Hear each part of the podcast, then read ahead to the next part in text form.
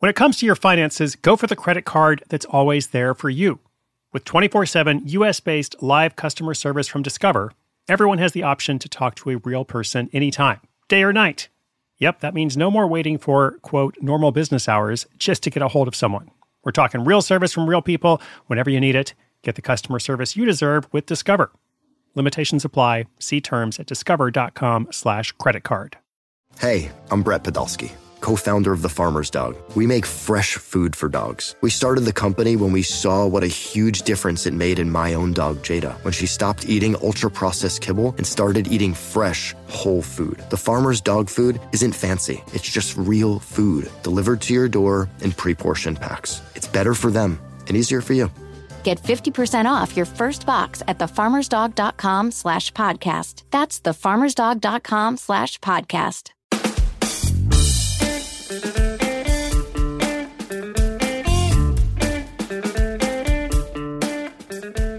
What's up, everyone? Welcome. My name is Chris Guillebeau. This is Side Hustle School. As we begin the program today, I'm so excited to tell you about an all new show, an all new program that is part of the Onward Project. Now, if you did not know, the Onward Project was founded by best-selling author Gretchen Rubin. She's also the host of Happier, a mega popular podcast. And Side Hustle School has been part of the Onward Project since its inception. We're an inaugural member. And today we're welcoming an all-new show called Do the Thing with Whole 30's Melissa Urban. So here's what it's about. Eating healthier, exercising, setting boundaries, managing your money, even recovering from addiction or healing from trauma. Whatever it is, we all have a thing we've been working on but despite our best intentions, we just can't make it stick. Well, this new podcast from Melissa Hartwig Urban, Whole 30 co founder and number one New York Times bestselling author, explores what's been missing every time you've tried to do the thing, whatever that thing is, so you can finally change the pattern and level up for good. Like I said, I'm excited about this. It's been in the works for a long time. You can check it out in Apple Podcasts or wherever you listen to shows. Uh, again, it's called Do the Thing with Whole 30's Melissa Urban. Now, in today's Under the Sea story, I guess we don't always have an under the sea story, but that's what today's is about. Uh, specifically, a special artist turns kids into sleeping mermaids. He's inspired by his daughter and her love for the Little Mermaid. His idea then swims into a six figure sleeping bag biz. And instead of selling direct, he goes straight to wholesale accounts with stores like QVC and Bed Bath & Beyond. So, really fun story. Stay tuned for all the details. Here's a quick shout out to our sponsor.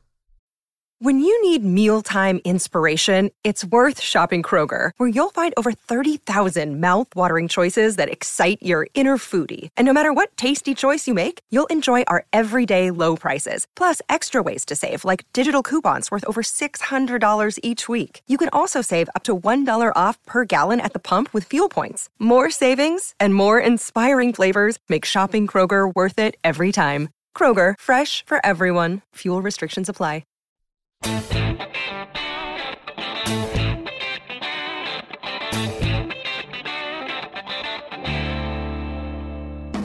Mark Viniello's days are spent transforming Hollywood actors into monsters and mythical beings. It was the chance to turn his daughter into a mermaid that sparked his idea for a side hustle. Mark was working on the Adam Sandler film Bedtime Stories and needed to craft a life size mermaid tail for Keri Russell. So he put together a mold and created one out of latex foam. Before he used it on set, though, Mark saw an opportunity to make his Little Mermaid obsessed five year old daughter's day. He brought her on set and let her try on the tail for herself. Needless to say, she absolutely loved it and spent the next week asking Mark if he could make one for her to have at home. Well, Mark didn't have a Hollywood budget of his own, so he made a simpler version out of sheet foam he sourced at a local fabric store. Every day, his daughter would put on the Little Mermaid, slide into her tail, and spend the next hour or so flipping and cawing to her heart's content. Side note, that's what dolphins do. They flip and caw. And a mermaid is, you know, part dolphin, part person. Okay, let's keep going. It wasn't long before Mark's other daughters wanted a tail of their own, which of course needed to be unique. The more his daughters wore their tails, the more questions they began to ask. Where in the ocean do mermaids live? Do they have any special powers? And do all crabs have a Jamaican accent? Of course, Mon, he said. So Mark would regale them with stories about who the mermaids were and their lives beneath the waves, improvising as he went.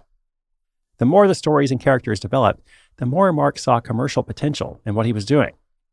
His daughter wasn't the only one who loved Ariel and Sebastian, so he began looking at how he could do this at scale. Mark brainstormed a number of ideas and eventually settled on turning the fins into mermaid sleeping bags.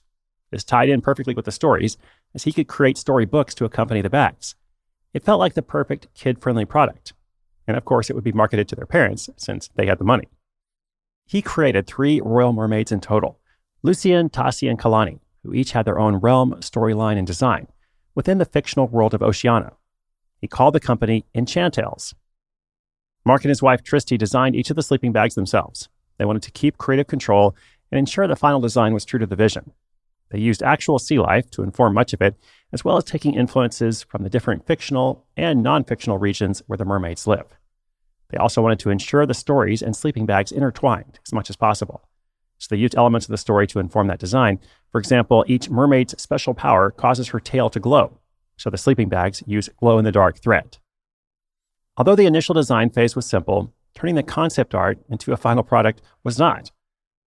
To bring the expansive world and intricate designs to life, Mark needed to license that world and products he had built, create unique artwork for each character design, make prototypes of each sleeping bag, generate marketing materials for each of them, and so on.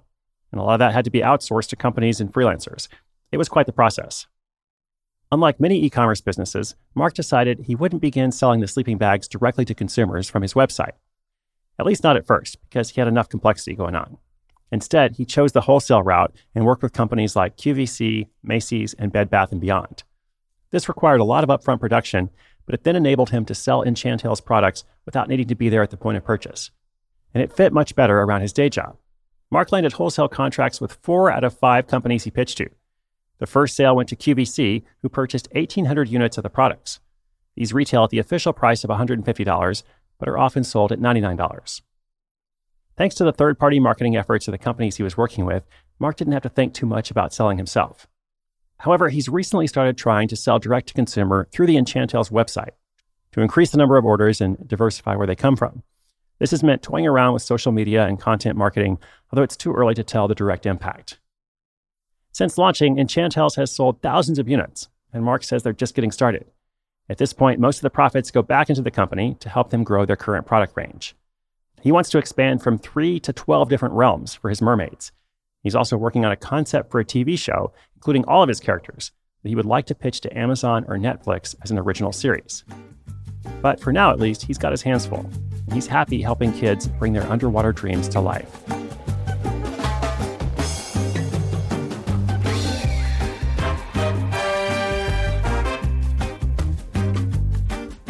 So we talked to Mark about what his biggest lesson was, and he said, I wouldn't be so quick to trust marketing agencies at their word. And also, I would try to request more frequent reviews and updates. If you've been listening to the show for a while, you might realize this sounds familiar I had a number of people say, you know, I, I, hired a marketing agency or I hired a PR firm. You know, they, they made a lot of promises and then they didn't do a lot. Which isn't to say that nobody should go out and do that, but I think overall, uh, you're going to be much more successful, especially when you're starting uh, to figure out yourself, like where are my customers, how can I reach them, etc. And eventually, perhaps anything that you hire an agency for uh, is about amplification. It's about saying, okay, we've got a model that works. Now, how can we apply this and go out to reach more people? So I thought it was interesting in this story how he pursued a wholesale model at first, uh, working hard to get those contracts with QVC, Bed Bath & Beyond. Of course, that's not an easy process, but once he had it, then he had this kind of guaranteed source of, of ongoing sales. And now he can develop more time to developing the direct to consumer sales. So there are always lots of different paths and processes and possibilities uh, as you think about what your side hustle is going to be, and not just what it's going to be, but what its model is going to be. How are you going to develop something, and how are you going to reach the people who need to hear about it, and how are you going to sell it to them? Ultimately, your side hustle needs to make money, otherwise, it's just a hobby. So that's why we try to focus so much on practical details in the show. You know, how do people do something? What does it look like? What is the effect on their lives? What is the outcome? And how can you then use that story as fuel or motivation or giving you an idea, just some momentum or perhaps something to think about, you know, whatever it is, uh, as you pursue your own goals. Because that's what I hope you'll do as you listen to the show and as you move forward each day. Even if it's just a little bit of progress, moving forward every day is powerful. All right, today's show notes are at sidehustleschool.com slash 851. And a reminder of that brand new show on the Onward Project, Do the Thing with Whole 30's Melissa Urban, uh, available through Apple Podcasts or wherever you listen to podcasts. Thanks so much. I'll be back again tomorrow. Much more is on the way. My name is Chris Guillebeau. This is Side Hustle School.